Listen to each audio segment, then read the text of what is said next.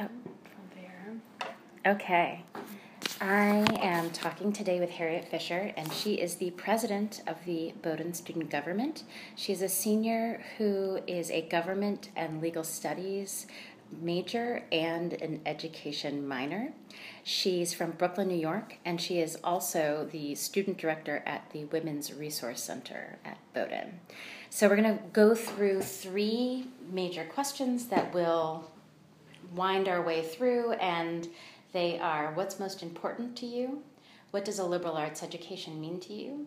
And what do you wish your professors knew about you? And I'll make sure I'm the one who keeps us moving along with those. So, what's most important to you?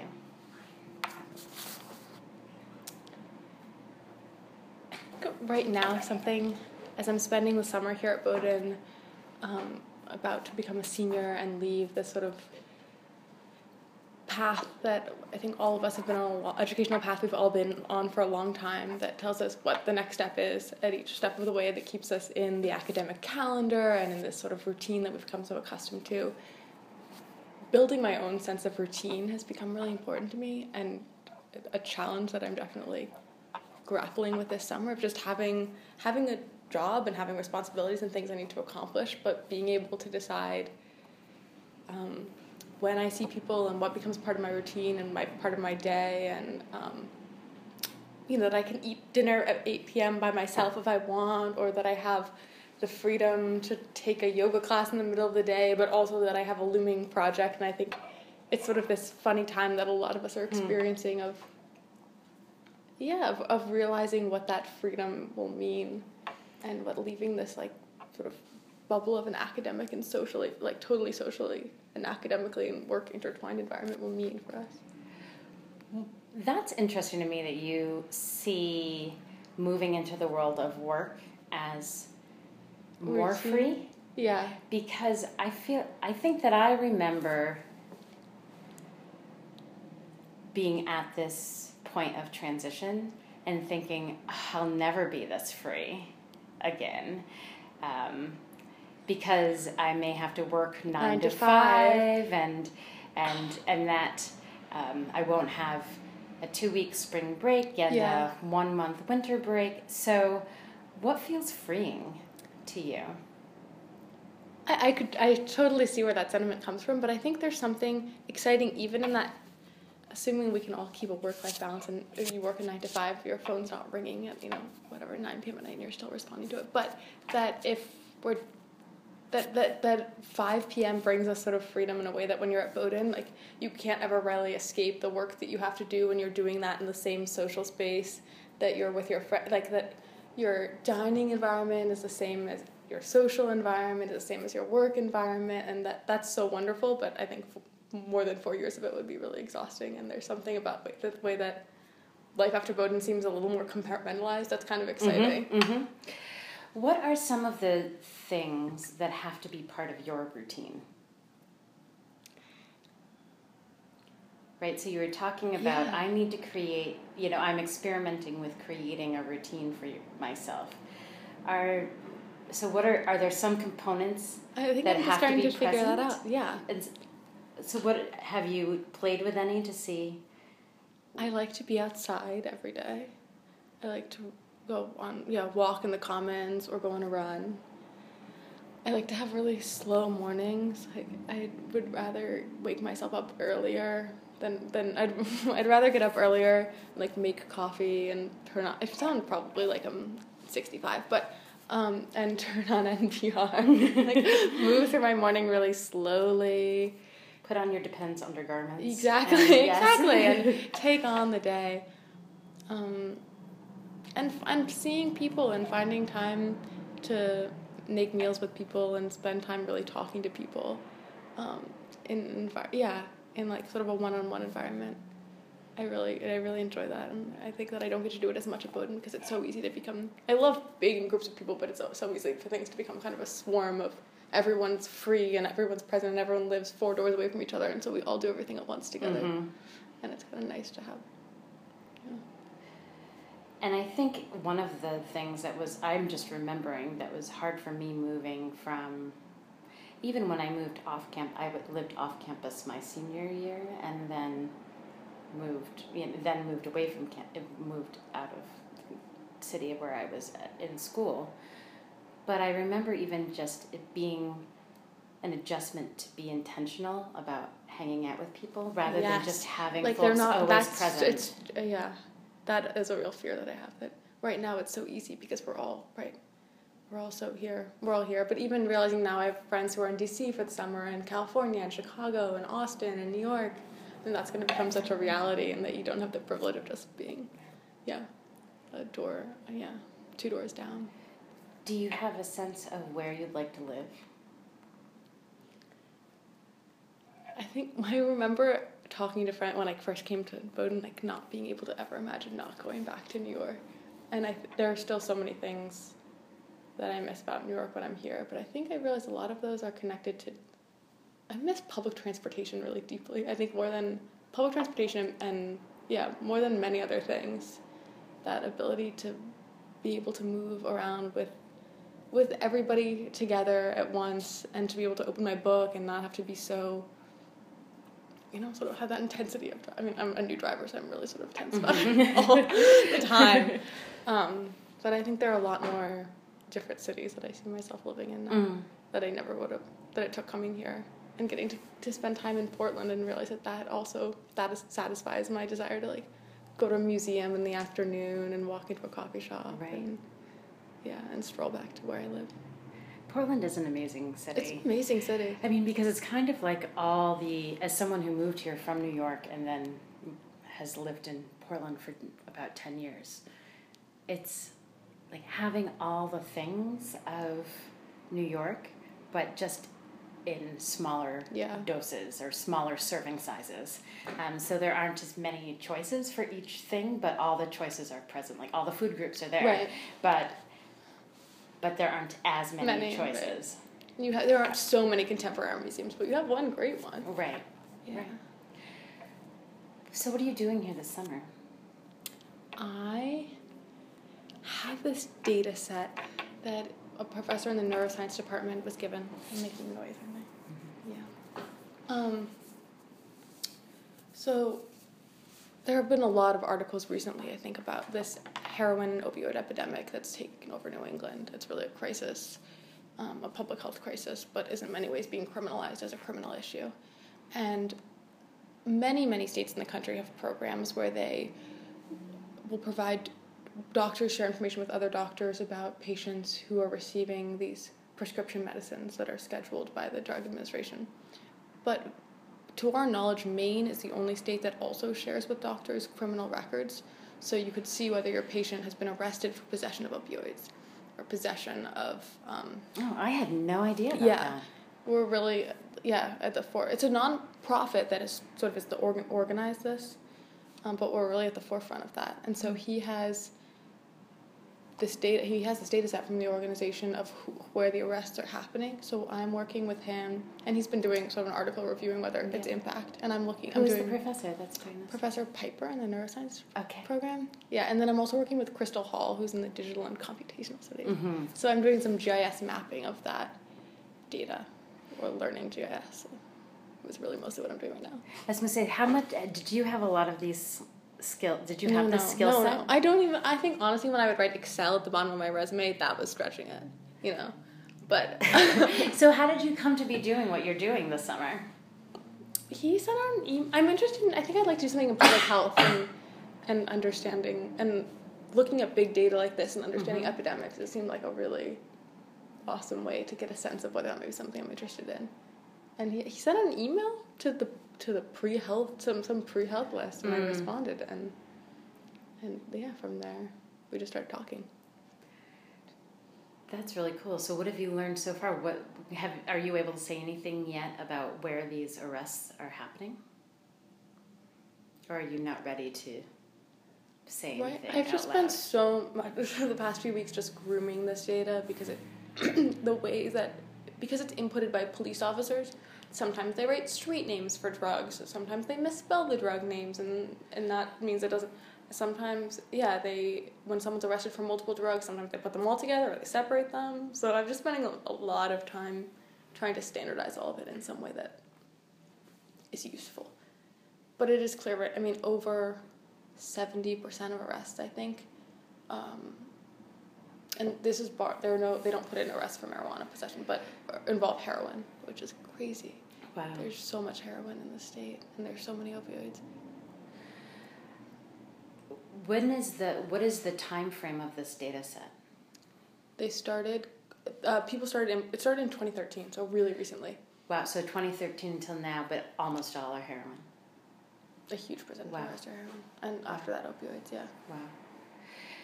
Do you see much of the heroin epidemic here in Brunswick? Well, I don't see it at Bowdoin. I was going to say, Yeah, have you I've ever never heard have of- you ever heard of or never heard anyone of Bowdoin doing student heroin? But looking at this data set, there are totally arrests that are happening in, in Brunswick for yeah for all of these drugs, for possession and for trafficking of all these drugs.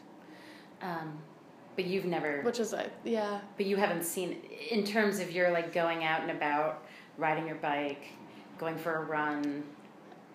These are No- not no. things that are obvious to you. Yeah, which I think says something interesting about the bubble within the bubble that we kind Yes. of live in, and that Yeah. they're like even I think it's so interesting even on Fed that on Federal Street there's we have both the president of Bowdoin College's house and a family um, shelter, like six doors away from each other, and Hmm. uh, yeah, yeah, Yeah. there's like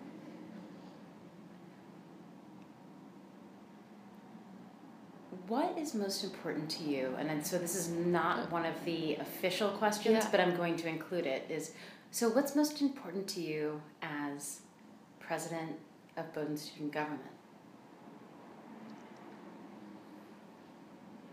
And I was not on campus last year, I hear your your campaign and your platform. So I, I may be asking you things that you had spent a lot of time articulating, and I just was not around for them. But I'm curious um, where you stand today on what's most important as Yeah. the president of Bowdoin students. what really made me for a long time it's a lot it's a lot of work for a long time i thought about that maybe it was too kind of too much to undertake but something happened this past semester that really it was the way Bowdoin student government totally fundamentally changed and it became this space that people went to to talk about what was happening on campus and it became a space that everyone could be present in which was really remarkable and i think it's something that no other space or department or group on campus could really offer you this sort of neutral space that when the tequila party had happened um, and there were there was potential for someone to be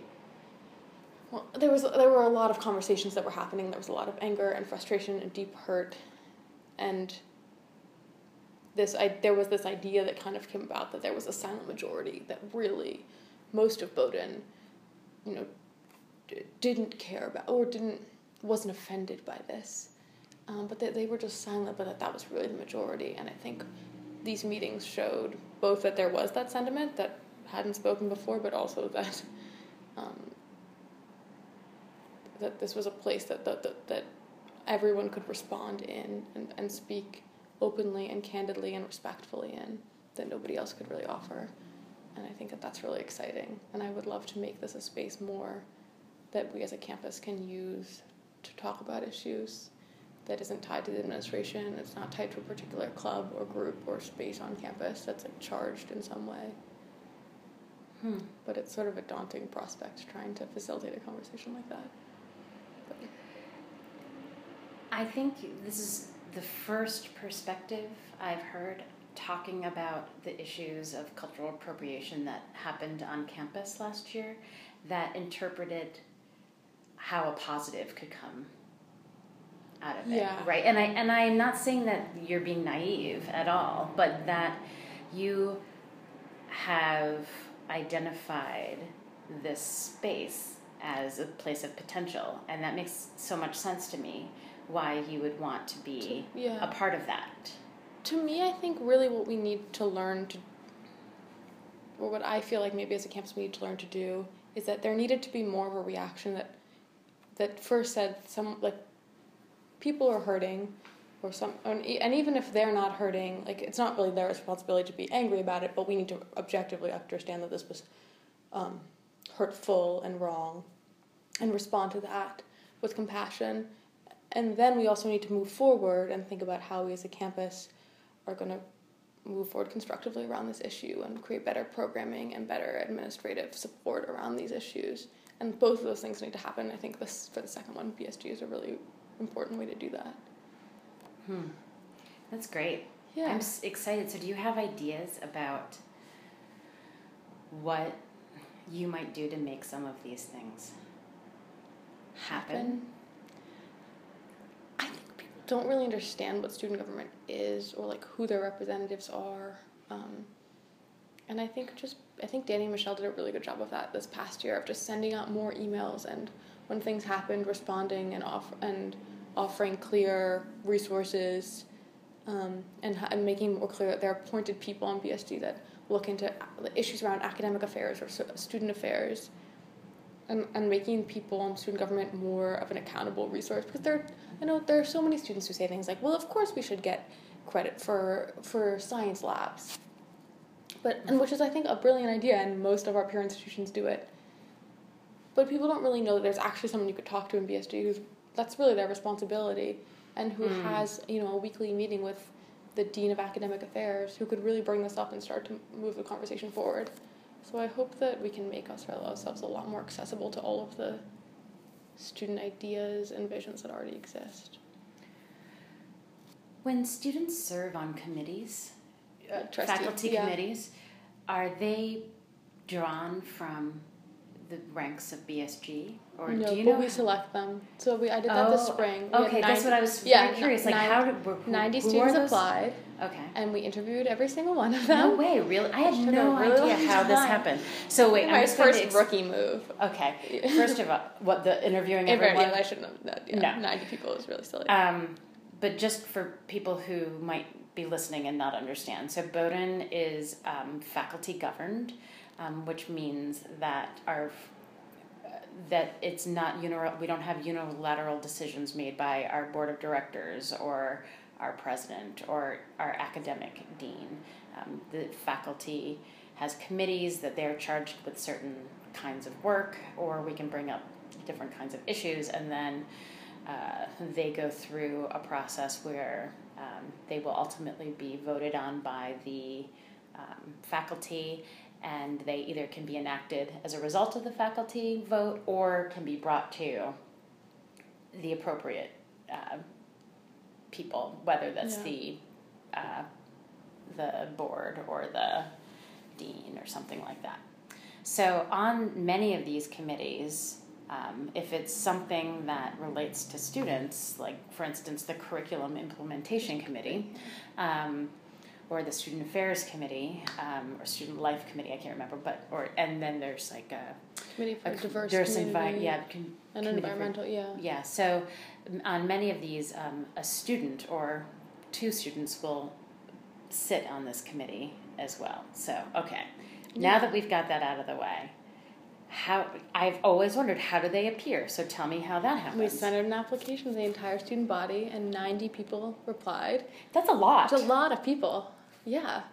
It's an awesome opportunity. yeah I think people see that. Um, and then we we split our. There are eight of us on the executive committee, so we split ourselves into two because we realized eight, 90 was ambitious during reading period. Um, it was so poorly planned, but uh, yeah, we interviewed we interviewed all 90 of them, and it was really it was a, a kind of an awesome experience to hear.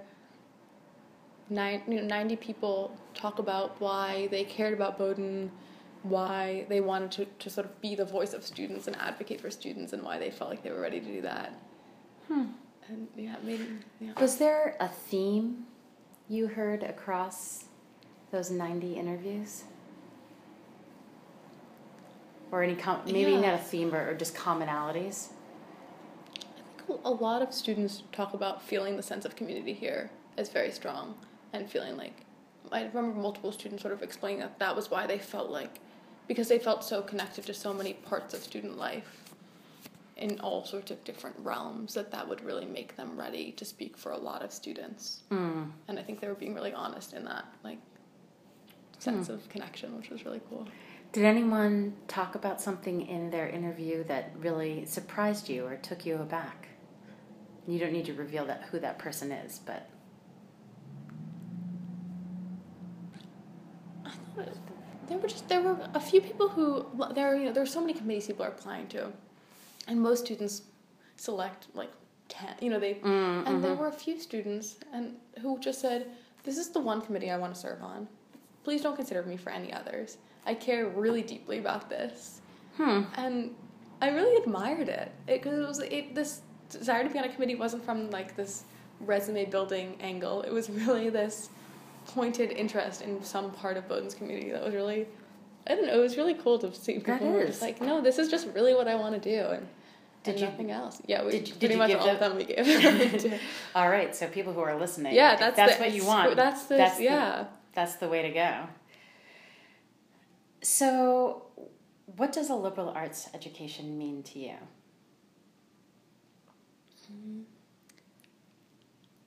I think it means that when someone asks me my major, I get to say, well, I'm a government and legal studies major, but I take a lot of science classes because I want to do something in public health. Um, and I'm also an education minor, but I might be a gender and women's studies minor, depending on which classes are offered my senior year. And it said I get to, yeah, I get to create this whole little the package of myself, of all of the yeah, incredible courses I've been able to take and opportunities I've had mm. that really get to reflect my academic interests that I don't think really fall into one major and I don't really have to make them. Well, that's what I was going to say. Is it seems like public health is a perfect example of Yeah. how you can bring so many disciplines to bear on a kind of question. Is your interest in public health primarily around women's issues based on your connection to the Women's Resource Center, or It is, is in a lot of ways. I interned at Planned Parenthood last summer, which was a wild time to be there. Yes. Um, because yeah, every every day we came to work, I was like, well, maybe we'll have funding, maybe not. you Right. know? Uh, but I don't know whether I want to do it from more of a epidemiological angle or a medical as a medical professional, like some sort of provider, or on a more policy angle. Which is why I take all sorts of classes. That's really cool. What do you wish your professors knew about you? I really want to go out to have lunch with them. Do you want to go off campus, no, or do you I'll want to go go to just- Yeah. So, also for people who might not know this, um, Bowdoin has an incredible uh, program where professors get um, these cards where they can go out to a meal for free if they are with students. Yeah. And at, at the dining halls. And the dining halls have delicious food. And so if you go and spend your mealtime with a student, you could eat You for could free in perpetuity, really. um, I have re upped my cards um, many times. yeah. Well, so, I- yeah, so why do you want to go out to, you know, so why do you want to go out to lunch with a professor? Are you looking to suck up and get better grades? I don't Yeah, think exact- that that's you, No, Harriet. I think part of it is that there are courses that I take that I realize like I'm not. I took this Islam and politics class that was really eye opening this past semester, but I don't think I'm really gonna go into Islam and politics or even take another course at Bowdoin about Islam and politics. So, but I want to talk. But I want to know more about like what books I should be, what my professor's reading, what are the next books I should read, or what is she thinking about, or who does she really like who might write an op-ed soon, or what are the ways that kind of, in a non-academic way, she think continues to think about these issues, and that I can kind of keep them part of my life, without necessarily taking more courses about them. And I feel that way about so many classes I take. Hmm. I just want to have this kind of perspective about the world now, but I'm not maybe going to have a career around this issue. Right. And- What are some of the best lunches you've gone out to with people? Have you so have you been Well, able I to go out? Okay, so this is part of what I'm saying is because I only learned about this program this in the past this past spring. What are you talking about? Yeah. Well, that, that's free for professors. Yes. Yeah, that's why we had a we had a BSG. We tried to run a week that promoted students because I don't think most students know. I think students feel weird because they don't know if the professor has to pay or if they're supposed to pay. No, nobody Right. mentions this. Yeah, but I had lunch with Professor Smith, who I, yeah, it was really wonderful to, to talk just to talk to her about yeah the books we've been reading and and What course had you taken with her? making sex a science. Um, and and the ways that the books we were reading were connected to our own like um, sex ed in high school and Mm. the way that was connected to her you know thinking about her daughter and it was just nice in that way to kind of broaden the scope of what Mm. we've been talking about in class to the I don't want to say the real world but to something a little bit more tangible in some ways. We didn't have lunch when you were I first when you were first year in the contemporary American education. No. I'm stunned. I you have usually lunch with a lot of students. I think so. Sorry. I don't know. And I usually even advertise that I'm available. I wish more professors, especially for first years, I think did that. Right, just to say. I- hey, yeah, like let's let's get lunch. Or Let's- two of you ask me. You know, if that's less. Right. Sometimes it's both less um, putting feeling like anyone's on the spot for both. It can either Yeah. make the professor feel more comfortable or the students feel more comfortable, A couple people get and lunch. or yeah. it could just feel more um, efficient, right? Yeah. But if you can get together. Um, I often like to bring people together too, who I think might like, especially first years and so, you did that. You s- first years and sophomores. I like to bring together and say, I think you two would you like set me up on a lunch date. I totally remember that. I can't. I did. Yeah, it was a senior my freshman year. I think we were writing a paper about a similar topic. What's her name? Yeah, Oh, that was great. Was I present or did I just no, set you you, just guys had us up? up, but it was so nice to have a reason that as a freshman or first year, I Yeah. would ask a senior to have lunch with me. Oh, was it maybe because it, were you taking the education of the human I condition think course? that's what it was. Yeah, That makes sense. I think that's what it That was. makes sense. That's another nice thing. Well, right. It is nice when you're taking courses beyond the The one-on-one. the level, 101 level that you then get to sort of be in a space with people who you might not Yeah. connect with otherwise. Um, whether it's because of, usually because of your year, especially as a The first year. first year, yeah. you feel I think that there's sort of this stratification that happens and that and then it becomes much more porous um, But there's something nice too about when you're when your head's so in a paper and you just sit in HL and you write it all the time, and then you're just kind of you're just going to send it off to a professor to take that moment to have lunch with someone who's writing about a similar thing and sort of to talk about it out loud. It's kind of nice. That's what we did. I remember. and you know that's what real scholars do Yeah. right you know Yeah, and that's exactly. sort of nice whenever Yeah. you can engage in the kind of work that is the basis of scholarship um, beyond cranking out papers for a For professor, professor, yeah. and just handing them off without anyone really, yeah. So why don't we have lunch next semester Oh, let's let's do let's. okay Okay. all right all right Thank you so much. thank you